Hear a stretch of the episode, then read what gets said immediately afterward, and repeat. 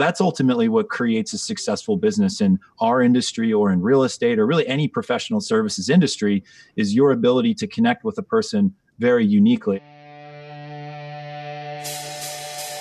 From Reminder Media, this is Stay Paid, a sales and marketing podcast on a mission to help you close more deals and retain more business. Hosted by the V P of Marketing, Josh Stake, and Reminder Media's president, Luke Akery. So get ready to hear the golden nuggets that will allow you to live a life of freedom tomorrow, but only if you take action today.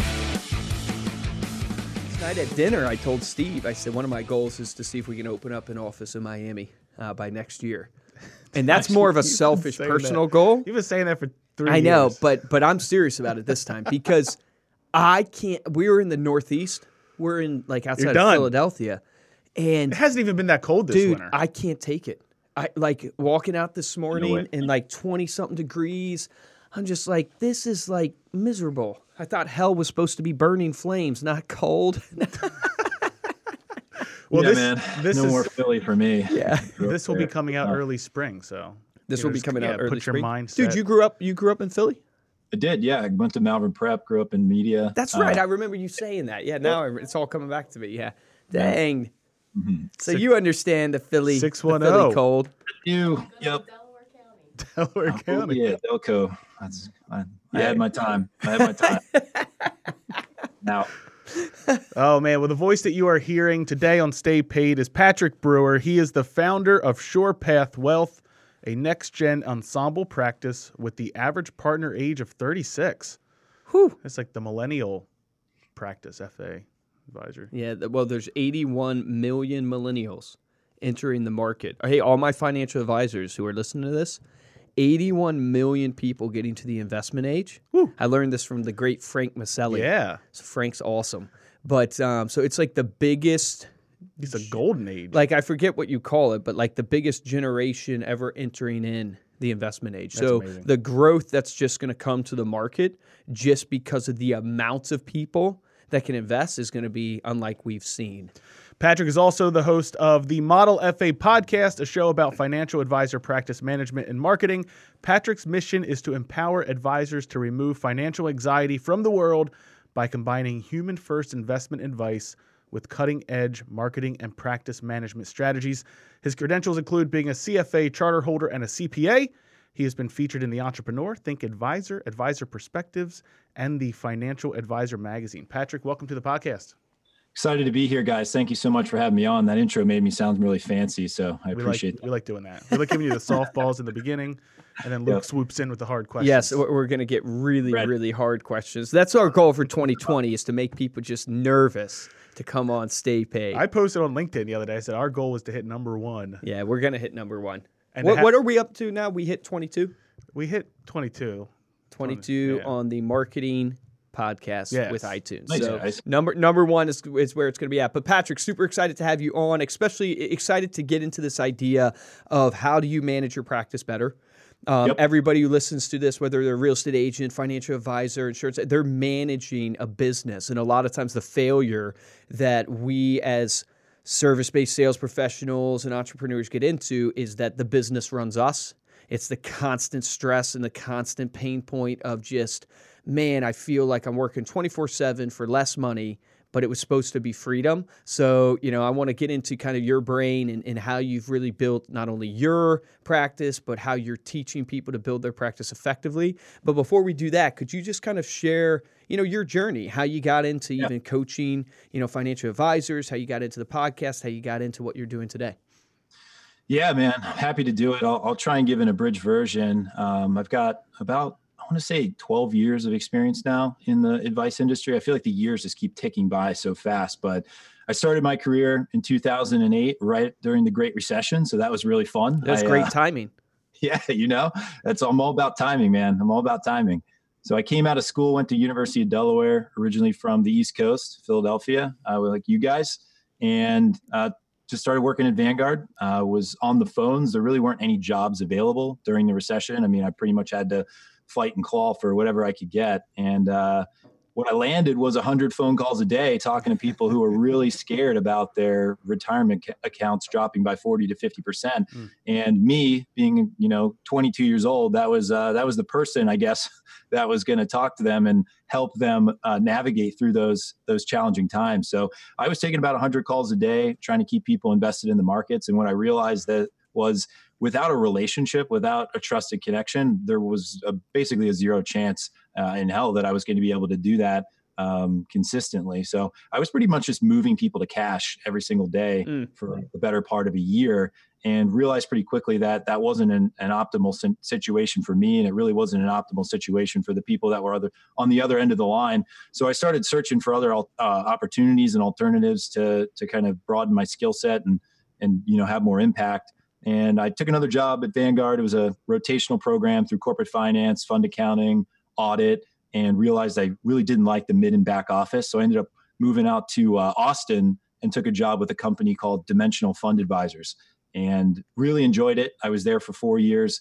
I consulted with advisors all around the country, and it allowed me to have more impact as far as helping the consumer get what they want, which is good financial advice that gives them a better outcome in the future.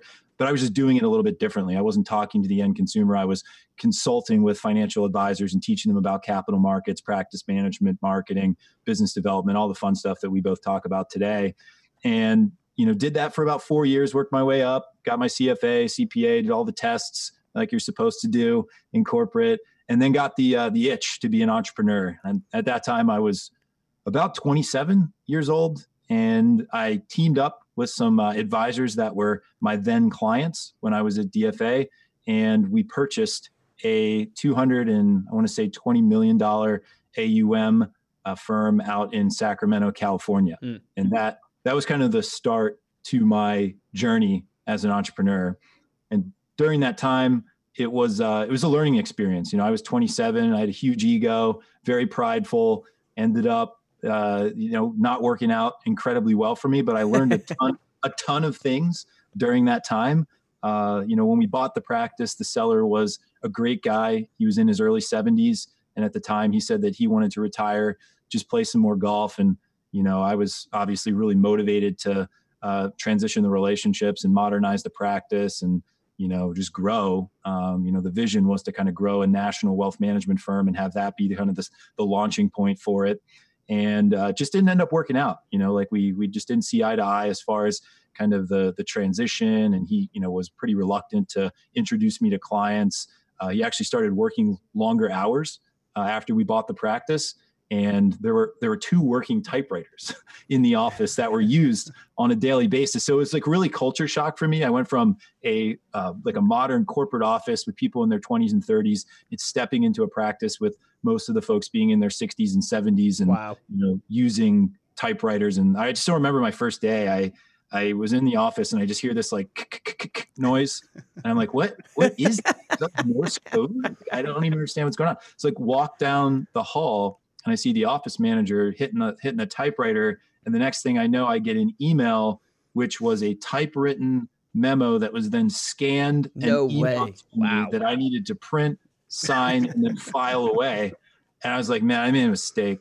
this is this is like way too heavy. So I, I basically worked there for a year, um, you know, modernized the practice as much as I could, ran into a lot of headwinds on the the, the from the the, the selling uh Uh, the previous owner. And then also it just didn't work out with my current partner. So I ended up selling my shares, left that situation, learned a ton, super grateful for my experiences, uh, you know, at that, at that firm, and took some time off. I was honestly a little bit jaded on the wealth management industry. After that experience, I had put in a hundred hours a week, was mm-hmm. flying back and forth from Sacramento, California to Austin, Texas, because, wow. you know, the, the plan was to kind of expand out from Sacramento and not really have me be the succession plan for the next twenty to thirty years. I really wanted to bring other advisors together in a more modern infrastructure with a systematic marketing plan, but it just wasn't the time for that.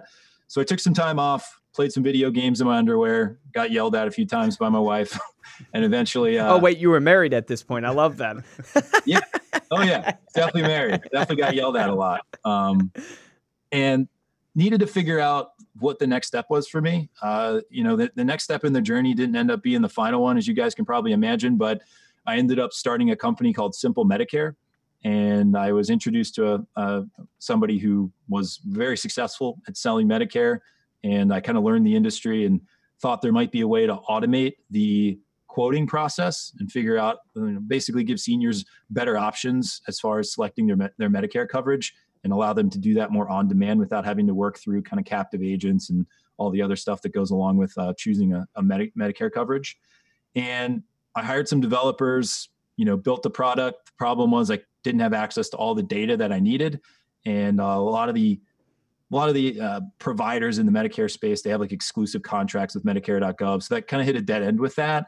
And I decided that instead of fighting the that fight, I should just pivot this into something a little bit more sustainable. So I, I started doing marketing and lead generation in the in the senior healthcare space, because I had learned a lot about marketing when I realized that even if I built the tool, I'd have to figure out ways to get people to look at it. And I'd have to figure out how to get attention to this tool that I was building. So I got really deep in online marketing, traditional marketing, pretty much everything, and started running webinars uh, to, you know, phone, to, to schedule phone calls, to talk about Medicare plans. So I, I did a lot of digital marketing stuff that maybe we can talk about later, and got it to a point where it was about fifteen thousand in recurring revenue a month, but just hated the Medicare industry, dealing with insurance companies, all the conflicts of interest. I just couldn't do it. So I ended up just kind of cash flowing that out mm-hmm. and shutting down that business.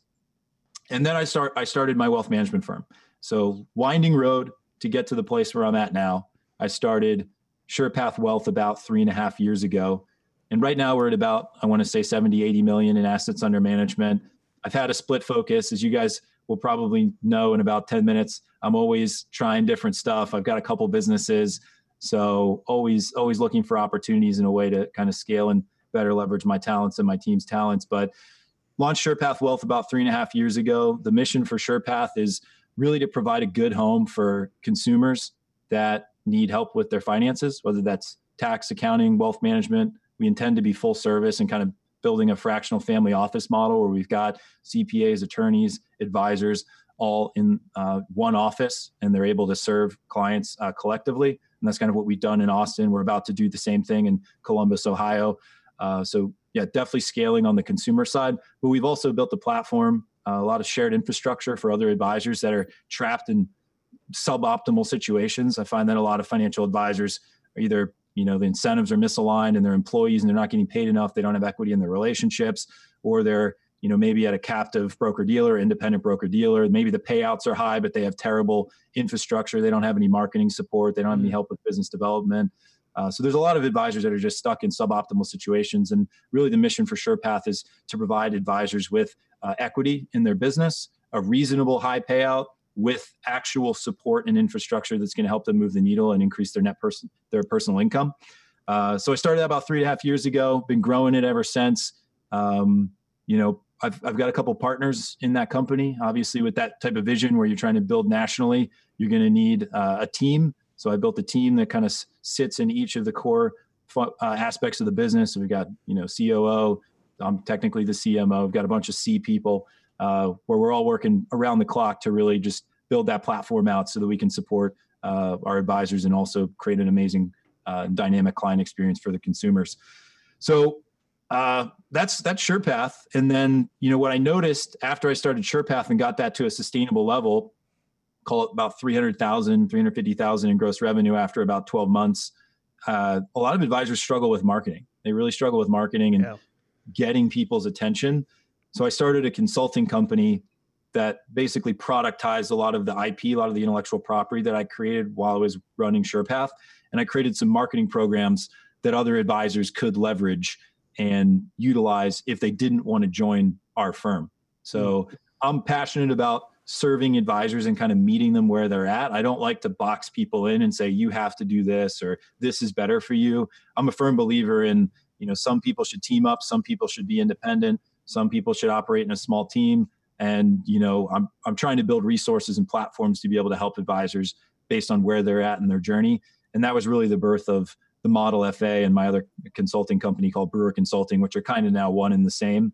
But the, the Model F A was launched about a year and a half ago. I got a podcast similar to you guys, And we've got performance and marketing coaching programs where we basically teach advisors how to build a lifestyle or an enterprise practice as quickly as possible using proven frameworks, with the goal of scaling to at least three million dollars in revenue uh, within a few years, um, you know, implementing the right marketing, business development, and practice management structures so that they can actually flourish.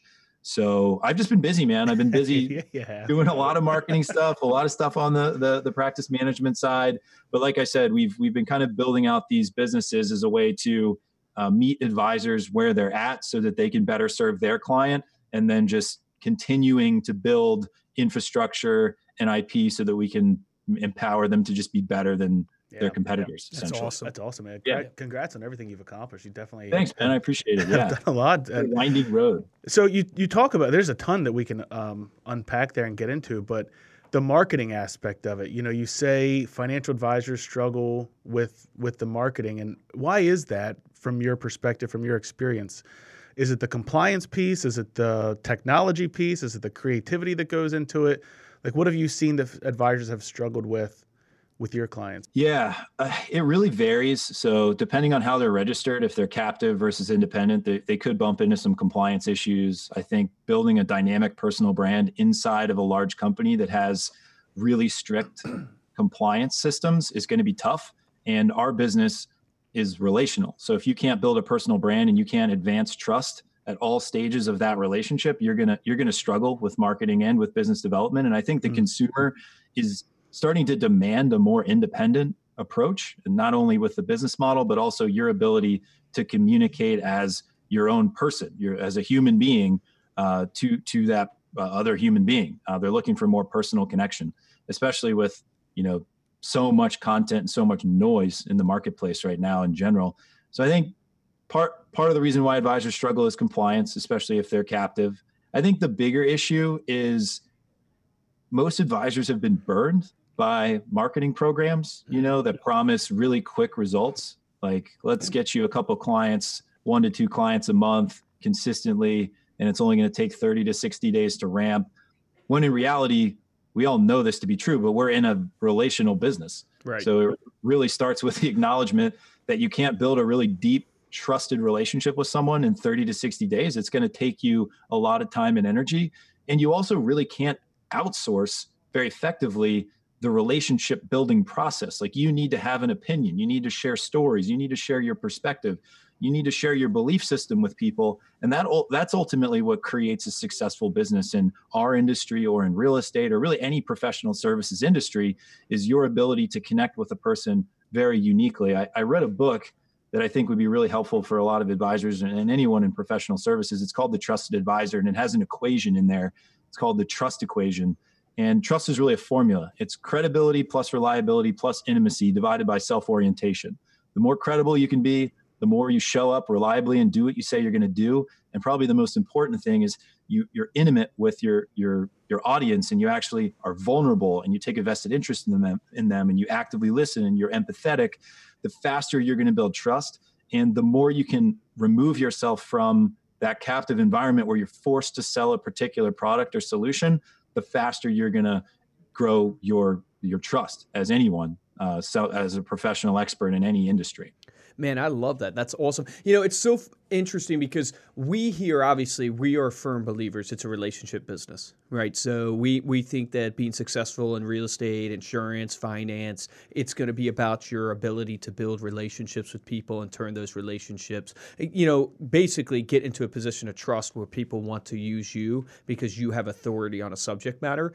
I'm Yep. curious, how do you break down building a relationship with people from a system standpoint? You talked about a personal brand, right? And I'm just curious, like, what advice would you give to an agent or an advisor listening to this that is trying to, you know, build these relationships, but they have to have systems to do it effectively because they're trying to do it for a couple hundred people a lot of times. So what are yeah. some of the frameworks that you present to advisors? For sure. We actually, this is one of the main components of our coaching program called the Model F A Accelerator, is breaking down what that looks like from a relationship stage standpoint and how to advance trust at every stage. I call it the exponential relationship system, and there's seven stages. You have targets, which are people that you don't know, and they don't know you, but they look like they'd be a really good fit for your services. So it's kind of like a cold prospect. And you have acquaintances that kind of know what you do, but they're not like, they couldn't explain it to someone else, but they know you and they know your character a little bit. Uh, from there, you have leads. These are people that are skeptically curious in your services, but they're not clients yet. They kind of know what you do, but there's there's still some skepticism there. So those three relationship stages, the, the most important thing is you need to get their attention. And that's where marketing comes in. And that's where the personal branding process is so important. You need to be able to share stories, beliefs, perspective, you know, collateral with high perceived value so that you can move someone's awareness of you from, hey, I don't know who this person is, to I'm actually curious enough to sit down and talk to them about where they're at in life and, you know, what they may have to offer. And then you need to create enough of a, uh, a sense of urgency and build enough likability and trust to get them to commit to a little bit of work uh, with you so that you can get them as a client. So we have a whole process, hours of training videos that teach people how to move someone from target all the way to lead and eventually to new client. But those are really the three kind of broad relational stages that I've seen in the marketing process, moving from zero awareness to some awareness to eventually becoming a client. Um, after somebody becomes a client, there's there's four more stages. So you start off with a new client.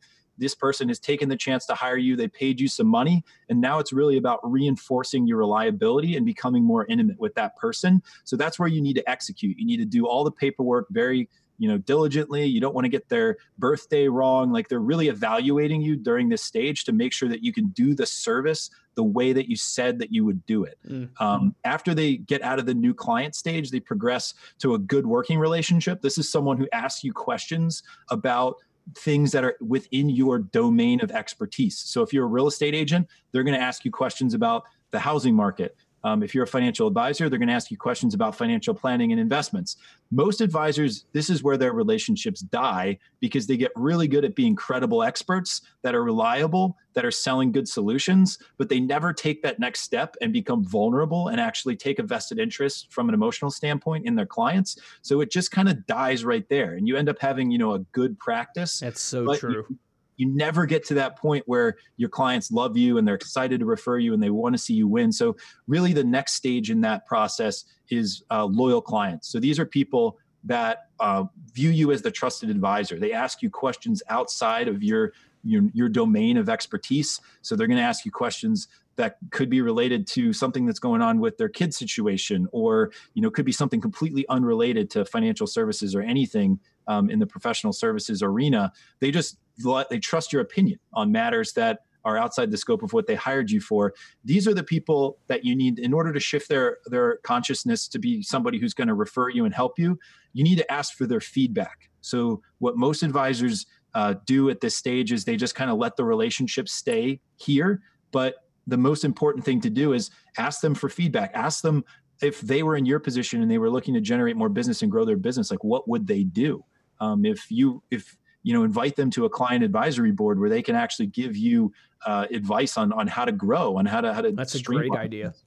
Yeah. So, and then the final stage, not to drone on on this, but this is like a big component of what I think people should be doing, is raving fans. These are people that really want to see you win. And the way to move somebody to a raving fan is to just ask them for help, right? You know, us as experts, we don't want to be perceived as needy. We don't want to be perceived as someone who lacks something. So we very rarely ask for people's help, but mm. you ask for help as uh, for, from a client who actually likes you. They're going to want to help you, and they're going to get a, a, a dopamine hit for helping you, and they're going to feel good. So you're giving your clients an opportunity to feel good. So that is what ultimately helps you grow and build a practice that has real enterprise value. It's creating a system on the front end, a marketing and business development system that moves people from zero awareness to skeptical curiosity to new client as quickly as possible for the least amount of money possible. And then once they're a new client, it's moving past client service into a client experience model that moves them from new client all the way to raving fan, where they want to send you as much business as possible, where, you know, you there, there's just a lot of predictability around your, your growth um, in revenue at that point. So that's kind of the, the methodology that I coach it. I, I'm an advocate for less is more, as far as, you know, you shouldn't be trying to build relationships with one hundred to two hundred people. You should have fifteen to twenty people a month that you're actively looking to advance the relationship with, and you should be thinking about creative ways to do that. You know, if you're sending emails on people's birthday and saying like, happy birthday from Axe Equitable, like that's not going to get the job done. You gotta... I, lo I love the voice too, because that's how the email comes across. That's when exactly you get that the voice you hear when you see that crazy email. Uh, yeah, it's hello, hello, friend. So you've just closed a deal. Congratulations. But don't break out the champagne just yet, because this one sale could be the beginning of a long-term relationship that will help you attract new leads, close more deals, and bring in big returns for years to come. Our free guide, From Anonymous to Advocate, teaches you how to turn that new client into a lifelong spokesperson for your business. To get it now, go to remindermedia.com forward slash advocate. That's From Anonymous to Advocate at remindermedia.com forward slash advocate. Take action on this today. I mean, back all the way up to the beginning then. Um... Because we've got we've got awareness, we've got the client experience. You're then turning them into loyal clients, which turn into raving fans, which refer you back to new clients. How else do you gain awareness? How else can an advisor kind of tangibly? You, you mentioned some digital marketing. Is it we see so many people building, you know, building that personal brand, building that persona, being authentic on social media. I know that's that's part of it because you have to have a story, but how are you capturing awareness of those targets that you mentioned? Yeah, it's a really good question. I think it starts with first getting super clear on who you're looking to build awareness with. Mm-hmm. And I feel like there's too many people in our industry, professional services, that are unintentional with mm-hmm. their time. And if you're unintentional with your time and your life and the way you're growing your business, that's exactly what you're going to get in return. You're going to meet other people that are unintentional with their time and their business and their life. That's a great so I, way I to see say there's it. Too many people running around right now, like doing B N Is. There's nothing wrong with that, but doing these events that there's just no level of intentionality around growth. So I think what I advocate for is you need to answer four key questions before you should even try and build awareness of personal brand or a business in general. The first one is, who are you? What is your skill set? What are your unique abilities? What do you do better than anyone else? And being really honest about that to find out what role you should be playing in the business. From there, you need to know, what are you building? What's your vision for actually what you want to build? Is it a lifestyle practice where you're generating a million dollars in net personal income? Is it an enterprise firm where you have a business that's, you know, one hundred million dollars in gross revenue that you're selling to, you know, a huge consulting company? Like, what is it that you're building? And you need to visualize that and get very clear about how you're going to do it and who you're doing it with. Um, why you're doing it is also really important. You know, that's what's going to get you through the challenges associated with rejection and all the other stuff that comes along with being a professional expert seller. And, you know, the fourth one is, how are you different? And that gets at the point of building awareness. Like, the actual tactics of building awareness are very related to how you are articulating your difference and what your, your niche market is. What is your focus in the practice? So somebody who says, hey, I feel specifically called to work with entrepreneurs and help them with wealth management, tax planning, and accounting, is going to build an entirely different practice and a different, they'll have a different offer, they'll have a different marketing strategy, they'll have a different client experience than someone who's focused on working with retirees that are five years out from retirement. It's just a completely separate uh, strategy. So I, I would I would argue that before they do anything on the personal branding, the marketing, the awareness side, they need to be able to answer those four questions in a compelling manner. And once they make the selection and they say, you know what, I feel like I'm called to help entrepreneurs maximize their wealth, and I'm really great at advising someone who just had an exit. Now we can be, begin the, the tactical advice for how to build awareness around that. So I got to ask you, so, you know, as you look at this, you know, kind of landscape out there for marketing, right? Because I totally agree with the four questions, and I think the more targeted you can get, the better your marketing is going to be, just because it's all about relevancy. But, you know, from a kind of tangible aspect of, are you seeing a lot of results for your advisors that you're working with by running things like Facebook ads? Are you developing a nurture program? Like, you know, we were at a conference just recently in Phoenix, and one of our clients, he manages seven hundred million dollars, right? And so this guy's a freaking stud. He's unbelievable. He does two hundred seventy-five touch points. Wow. For each client a year. So I'm a marketer, right? This is what I do for a living. And I was like, wow, dude, that's like almost overkill. You know, it's like crazy. He uses our stuff, obviously, and uses a bunch of stuff, but He does two hundred seventy-five touch points, and he had it all laid out. I mean, birthday cards, you know, cards on fourth of July, the magazine going out. He had quarterly, you know, calls, you know, events, all this stuff laid out. Where are you seeing, like, just in your experience, what are you laying out for advisors to try to start generating that awareness? Are you getting them up on a Facebook ad, then starting a drip yeah. campaign? What are some of those things that you're doing? It really just depends on what their focus is. So for the advisors that we coach or the ones that join our platform and we, you know, actually take a vested interest in and, and grow uh, directly, a lot of it starts with a two-hour discussion around what do they want. So we answer those four questions and we figure out, are they going to be focused on retirees? Are they focused on executives? Are they focused on entrepreneurs? So I'll give you an example for, uh, I'll, I'll compare and contrast two, just to show you how different they would be based on kind of how they answer those questions. So for retirees, the most effective channel for growth is going to be doing educational workshops promoted through uh, digital advertising through Facebook and then supplemented with direct mail. Hmm. So you want to do one or two day seminars that are educational in nature. We've created a separate brand that we advertise these under. It's called Americas Retirement Forum dot org. Uh, so it's a five oh one c three nonprofit. We do not advertise as a wealth management firm because you're better off advertising as someone who's facilitating education in the marketplace. Hmm. We spend about call it two thousand to twenty-five hundred dollars a month in advertising across Facebook, a little bit extra in direct mail, and then fill rooms all around the country for our advisor partners um, in an effort to bring in, on average, about a million to two million dollars a month, and obviously some, some insurance policies for when it's appropriate along the way. But that same strategy would have zero relevance for an entrepreneur. If I stood up, you know, Entrepreneurs Retirement Forum and started advertising to business owners and saying, come out to my event. We never retired. College.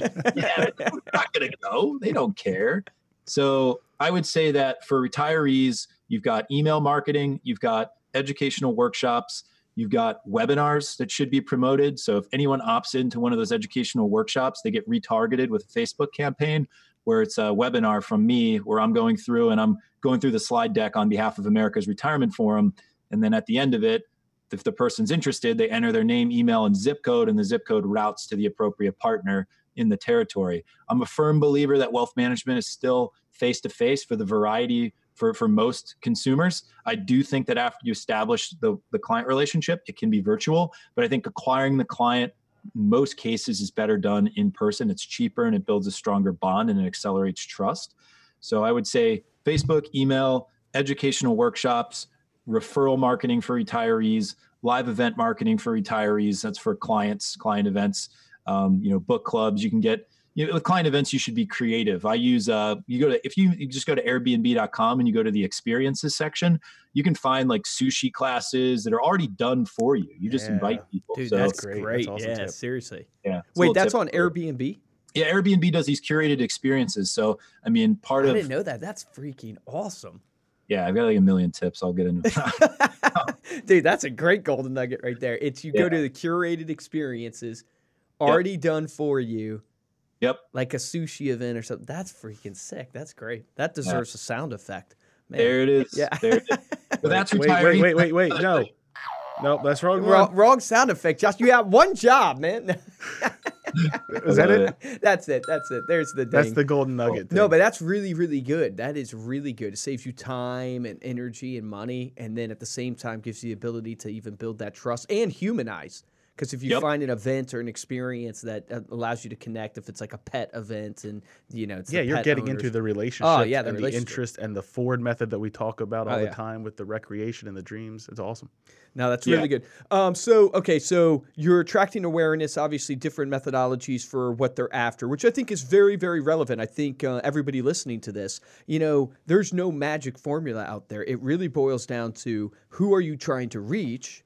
And where are those people? Yep. Like, where yep. do those people that are in that situation, what are they looking for? What are they, you know, after? How can you provide them something that they're looking for, whether it's an ebook that they would download offline, a webinar they would watch because it has information that's relevant to them, the educational workshops. I will point this out is that, you know, the more and more I've been traveling around the country and going to these financial advisor conferences and stuff like that, educational workshops are an incredible way that I see consistently advisors growing their business, where they set it up in a library. Sometimes they do a dinner. A lot of times they do a dinner, I should say. And, and they invite people to learn about an educational topic. And then, of course, you then drip on them. It's amazing. And this is, excuse me, going to make me seem out of touch with this world. But like um, this world of webinars or seminars, it's it's just amazing that that still works today because that is, oh, yeah. just, information's everywhere. So I'd almost kind of be curious of what your thought is there, Patrick. Like, will that will that just continue to work? Why is there still so much power in that format? No, it won't. I think it, I feel like some people, they go through life and you just got to think about the type of person who's going to respond to that advertisement, whether that's through direct mail or Facebook. It's basically someone that's went their entire life without thinking very much strategically about their finances. And then they got to the end of the road at age sixty-five and they're like, hey, I should probably start thinking about this stuff. Mm-hmm. And then occasionally people will show up that have like two million dollars that somehow just had good enough saving habits to be an awesome client for an advisor. And now it's the advisor's job to make sure that the distribution side of the equation works out.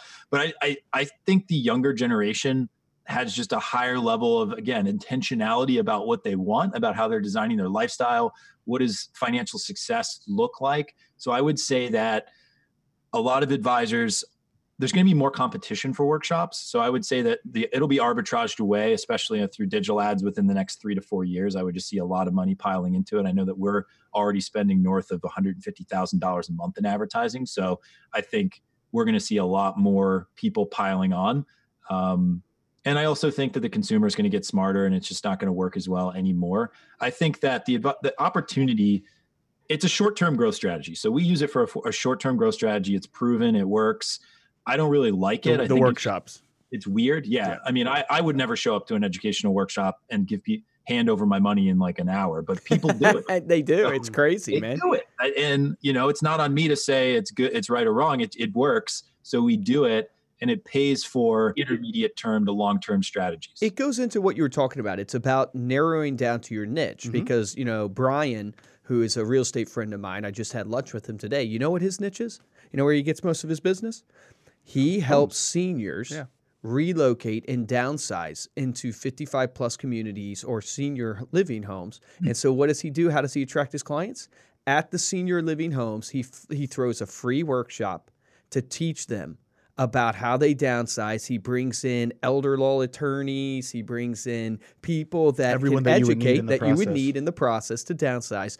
And he generates so much business from holding these. But again, it, it speaks to He his target audience, yep. that's where they're at, and he's on the real estate side. So it really gets down to your, you know, your target. No, I guess, audience. I guess I'm just I'm always thinking about this stuff. Like when we're when we're when we're all sixty-five, like will we be going to seminars? No, like I, I don't, like, I don't know. It's like no, no, we won't. Actually, I we'll don't. We'll be in virtual no, reality. I, yeah, space we'll be. Then. We will. I, Dude, I mean, we'll I'm be sure plugged something. in like we'll be plugged in like the Matrix. We won't even be here anymore. Yeah. It'd be like Neo in the Matrix. Here, I guess you know. Getting back to because I really want to hear your thoughts on the personal brand. Mm. Because yeah. I think this is a huge buzzword right now, personal brand. And I believe in it, obviously. I mean, look at what we're doing. I mean, I'm trying to build a personal brand. And this whole idea of building a personal brand, and I think specifically for like advisors and real estate agents, insurance agents, I shouldn't single anybody out, but it's really awkward. Like to try to build a personal brand. Well, you didn't brand. get into this business to be a Instagram celebrity. Yeah, you're, like you think of it almost like an influencer. So right. could you walk mm-hmm. us through just your... I just want to hear your thoughts on what does it mean to build a personal brand? What does that look like as an advisor that's managing money? It's dangerous, as you guys probably like the, the challenge with building a personal brand and becoming an influencer and being successful in it is it pulls you away from your primary expertise and why you started the business to become an advisor or real estate agent in the first place. So you're spending so much time podcasting, doing video, writing, editing, managing outsourcers, pushing out content via social media, doing advertising, that eventually you don't have any time left. If you're successful, right? Let's say run it all the way through and say you're successful yeah. and you built an audience, you don't have any time left to I'm be a financial advisor, right? Yeah. yeah. So you really have to love it. That, that's one of my, my tenets with, with being an influencer. And then the other thing is part of the challenge with being attractive to people online in video or audio or any of that and building that audience is most of those people aren't going to be a good fit for your core expertise. So they're not going to want to work one-to-one, but they want the information. And you end up having to sell more leveraged products like information products, coaching, yep. affiliate marketing type of things in order to make the money to keep going. And it just ends up keeping you on that hamster wheel of like, I need to produce all this content. I need to do all these things to like satisfy my influencer status. But I'm, I'm now I'm even further away from like why I wanted to be an advisor and how I'm going to do that. So I think it's it's challenging to do both, but it is really important to have an influencer on the team. So the way that I think about it for our wealth management firm is I'm our primary influencer in the industry on the advisor side, so I can attract other advisors because we're building really cool stuff, right, that they should use on the marketing and the practice management side. So that's my role, right? I don't meet with a lot of clients. I don't do that. I don't do financial planning anymore or anything like that because I can't, right? I've accepted that role. And I think the same thing goes on the consumer side. Like I can't be on C N B C and doing all the consumer influence because that's a full-time job. So at some point, we're going to be recruiting somebody to SurePath to be a pri- just primarily to be chief communication officer and be an influencer. Hmm. So I think the the issue that a lot of advisors are going to run into is like building influence is going to get harder because larger brands are going to spend more money to secure actual you, talented man. influencers and like creating their own influencers. We're already seeing this in China and, and other Asian countries where they're like creating their own influencers. Um, it's like the boy bands, you know, they, yeah, yeah. They so it's in a studio. I always wanted to be, be the, the popular boy band. Maybe that's where we're headed. Yeah, man. I think it's, I think it's going to be hard. I think it's also not what most advisors want. So they resist it. I think the key, the, the key to the kingdom is for most advisors is, is just figuring out what they're good at. If it's, they want to meet with clients, they want to build more intentional relationships with people. They should really do the business development activities that are going to allow them to be successful in that for their specialization, for the niche that they select. Mm-hmm. And then they can use video and podcasting, but do it more for, you know, do it intentionally and do it more for business development versus building big audience because you don't need that many people to be successful. I'll give you an example. Like we're building a podcast called The Originators for all of the advisors at my firm that are focused on entrepreneurs. And each advisor is responsible for finding an entrepreneur. And we, we, we help them with this with our marketing team, bring them onto the, the podcast and they interview them. And we're not doing it to build a huge audience of entrepreneurs. We're doing it to build a very intentional and deep relationship with the one entrepreneur that came on the show and spent an hour and a half with us so we can have permission to follow up and start to share networks and start to build better, you know, better net, better, uh, a bigger network with affluent people. Um, Dude, that's so- fantastic. Yeah, using flipping podcasting on its head. And, and so I don't need to do a retirement podcast for everybody in the country and sell them a ninety-six dollars ebook, you know, on how to do your own retirement planning. I'd rather just work with this one guy who's got a twenty million dollars exit in the next five years and just become really good friends with him and help him. So I just That's think awesome. Think about doing that. Like, you know, you think of the live videos, if you're like a real estate agent or financial advisor in your community, or you think of the podcast. Just doing the podcast in your community, and your sole purpose of that is just to build the relationship with the business owners in the community that you interview. Yeah. That's yep. a freaking great attention. Yeah, that's a freaking great attention. tip. I love People that. aren't listening to content really much anymore. They I, aren't, I, man.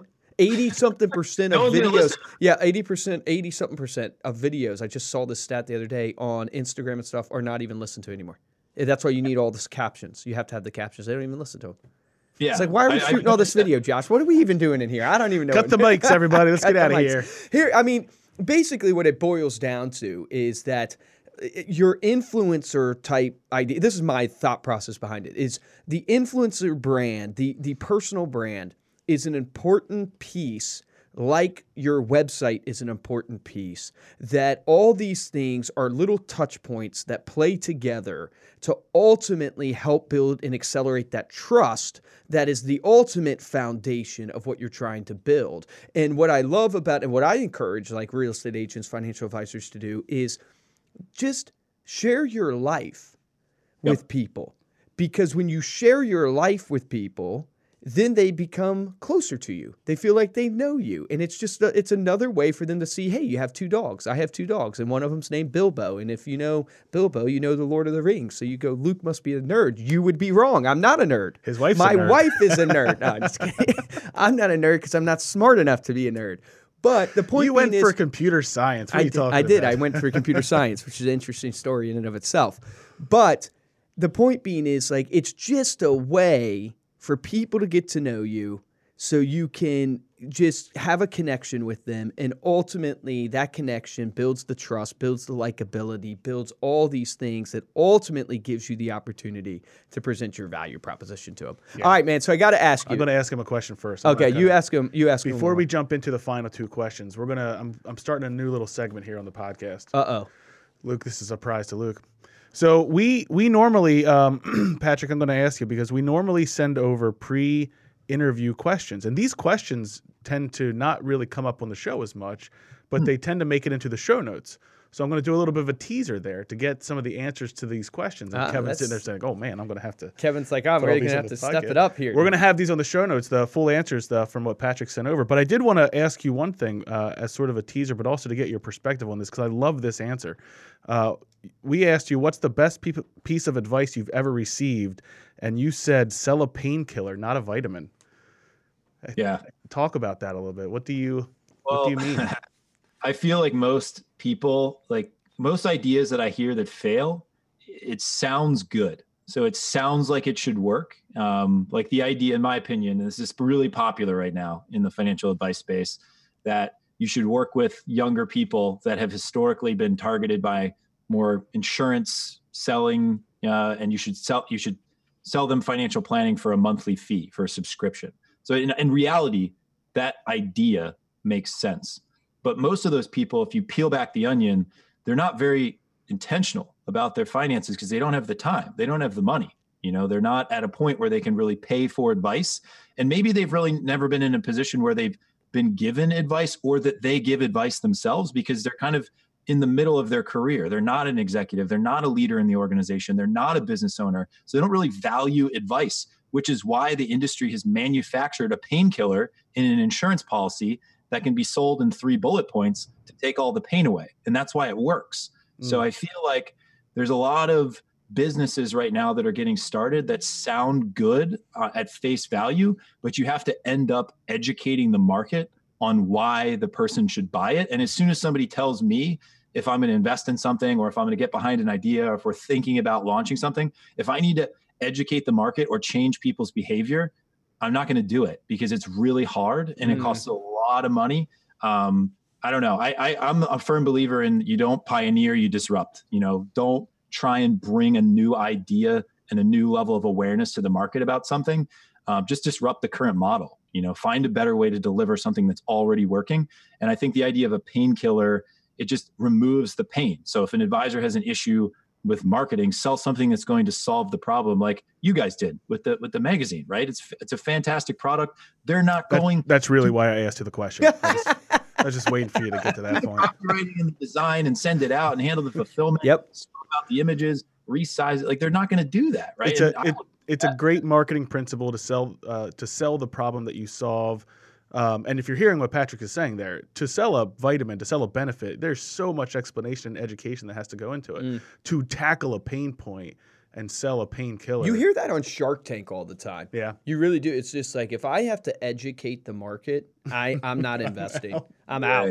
It's just Let like, someone else spend yeah, their time and money educating. Yeah, there's pain points. Like the, the entrepreneurs that make it is they, they just see a pain. Like Elon Musk, dude, he's building a tunnel under Los Angeles because he was Tired, tired of the of traffic. traffic. I love that guy. Freaking crazy. I spent about an hour and a half watching uh, SpaceX uh, launches this weekend.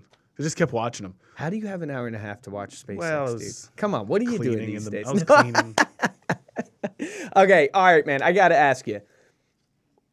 As you have looked back on your journey, right? And hopefully you've spent some time reflecting, but um, you know, you've done so much, man. It's it's crazy. Like hearing your it, you know, intro of your story of your life, I mean, the, the businesses you've started, the failures, the successes.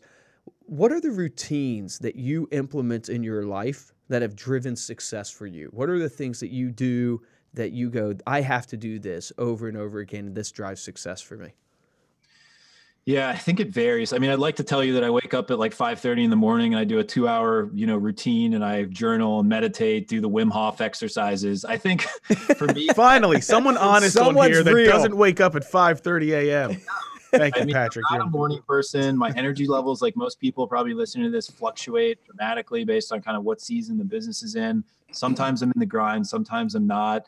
A lot of it just comes down to an unwavering belief that I'm going to be successful. So there's something called the Stockdale Paradox. I, for anyone listening, I would uh, look it up on YouTube or wherever you can find it. Uh, but it's just this idea that I'm not optimistic. Like I'm not like, oh, wow, I'm going to be successful by this Christmas and it's going to be so amazing.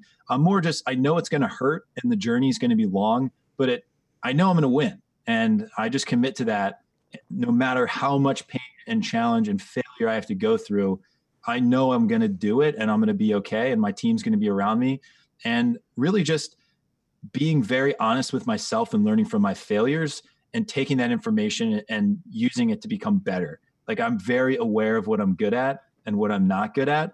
And when I first started, the list of what I was good at was very long. Now the list of what I'm good at is like two items. Ooh, so I think that's powerful.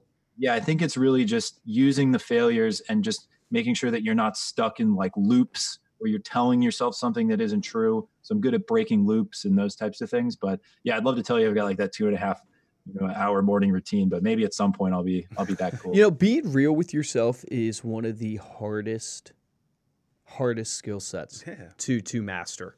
And then what's crazy is when you try to be real with yourself, then you get into one of those loops where you feel like, okay, I'm being real with myself, and then all of a sudden you realize, no, I'm really not. I'm just telling myself I'm being real with myself, so I don't have to really be real with myself. It's like really difficult to to self-reflect, to look in the mirror. It is extremely hard. That's awesome. All right, man. What advice would you go tell your younger self? You know, that twelve-year-old boy sitting there, what, what advice would you give him? I would say focus. You know, people can really only know you for one thing. I think part of the challenge that I've had is since I like to do a lot of different things, like I'll learn marketing, I'll become really good at marketing, and then I'll learn selling, I'll learn partnership and M and A, I'll learn building platforms. And I'm like, man, all this stuff is so fun. But most people, they're not going to pay attention to what you're doing every day. So I would say that focus is really important, just to, you know, not uh, two things, focus on the things that are going to move the needle, and then, and eliminate distractions. And then don't hold, don't, don't beat yourself up. You know, like a lot of people, uh, especially me, like we just hold ourselves to a high standard, and when we fail or we do something wrong, you know, we can, we can really take that personally. So just don't beat yourself up, focus on what you're good at and learn your strengths. Um, everything's going to be okay. Just keep persevering. Love that. Awesome, man. Thanks for being here, Patrick. Um, before we close out, tell people how they can find you. I know they can follow you on Twitter. They can join the F A, the Model F A community. Tell them about that. Yeah, for sure. So um, the best way to, to interact with us, it depends on kind of like where you're at as a financial advisor. I would say most financial advisors were are best to interact with us on w w w dot model f a dot com. Uh, we've got a podcast, blogs, videos, all that fun stuff, uh, free resources that you can use no matter where you're at in your career as an advisor. We also have a coaching program. It's called the Accelerator. You'll see a link to it on that website. And if you're stuck in a suboptimal situation and you would like a team to help you grow your R I A or grow your advisory practice where you have full mobility, equity ownership of your book of business, you can check out w w w dot sure path wealth dot com. Uh, so either of those would be a way to interact with me and the team. Awesome. Thanks again, Patrick. That's model f a dot com. You'll be able to find that link as well as any other notes that we talked about here on this episode and the full uh, questionnaire, the, the questionnaires that we... Uh, the teaser questions. The I teaser. like that segment, dude. We got to keep adding that. That's awesome. We're going we're gonna to have oh. segments and sound effects and... On our way to number one. on our way, we got to have sound uh, effects. We got to have sound effects on the way hit to number, number one, one, baby. Thank you so much for listening. Uh, as I mentioned, head over to stay paid podcast dot com for the show notes, those questionnaires, and then the links that Patrick mentioned. You'll definitely want to follow along with him in his journey. If you're interested in supporting the show, we don't ask for your money. We don't want your money. Yet. Keep, we don't ask for your money keep yet. Keep your money. I'm just kidding. We're Here's not what ever we going to ask for your money. We want you to check out Patrick's stuff. Yes. We want you to go over to iTunes and rate us five stars. Leave a comment. We have a video out on our YouTube page. We'll add it in the show notes of this podcast as well on how to leave an iTunes review. We've yes. gotten a ton of people messaging in saying, I want to leave a review for you guys, but I can't figure out how. We show you how. There's like eight, I like that there's like eighteen buttons to click. iTunes does not make it easy, so we are going to show you how to do it uh, with video and audio. You don't have to listen to the audio, though. You can just watch it. Yeah. Uh, and then the best way to support us is to tell a friend about us. It really helps spread the word. If you want to get hold of me or Luke, you can email us at podcast at reminder media dot com, or you can find us on Instagram. We are at Stay Paid Podcast. Also, make sure to go follow Luke on Instagram. He is at Luke Akery. For this episode of Stay Paid, I'm Joshua Stake. Guys, and I'm Luke Akery, and there's another way you can support the show. Ooh, which four is ways. Take action on one of the tips that you've heard today. I have two tips for you, and you can choose either one to take action. But choose I thought your they were own re- adventure. Yeah, tip choose time. Your own adventure, dude. That's a new segment. Choose your own adventure to take action on. No, but I think two really easy, but good relevant things that you can do is one is do that podcast, and it doesn't have to be a podcast. When you, people think podcast, and we have a whole episode. I forget what episode number it is, but we'll put it in the show notes of how to do a podcast. It's actually way easier than you guys think it is. You could do a Facebook Live series. Go interview the business owners in your community for the sole purpose. I thought that was incredible. The sole purpose of getting to know the person you're interviewing, mm-hmm. not really caring about the audience. I think that is freaking fantastic. It yeah. just flips it on its head. That's super easy. If you're a real estate agent, interview the mortgage professional, the title insurance person. Go interview the security company. Go interview the mom and pop grocery store, mom and yeah. pop restaurant. Interview those owners. They're movers and shakers in the community, and they're driven people because they have a business and they're mm-hmm. entrepreneurs themselves. So that's one route you could go. The second route is the Airbnb events. I'm going to go check that out myself. Go find these curated, curated events. And, and think about it this way, and I, and I have to have a shameless plug. We just launched local events yep. here at our company. So if you're looking for local events to send to your community, we now provide that. But I was thinking, like, go to this and find an event, either be part of it with, you know, or invite some of your clients to it, because it's a way to get to know them. It's a way to build that trust. Remember, the difference between a top producer and a mediocre producer in every single industry we work in is top producers take action. So support Stay Paid. Take action today and change your life. Thanks for listening, guys.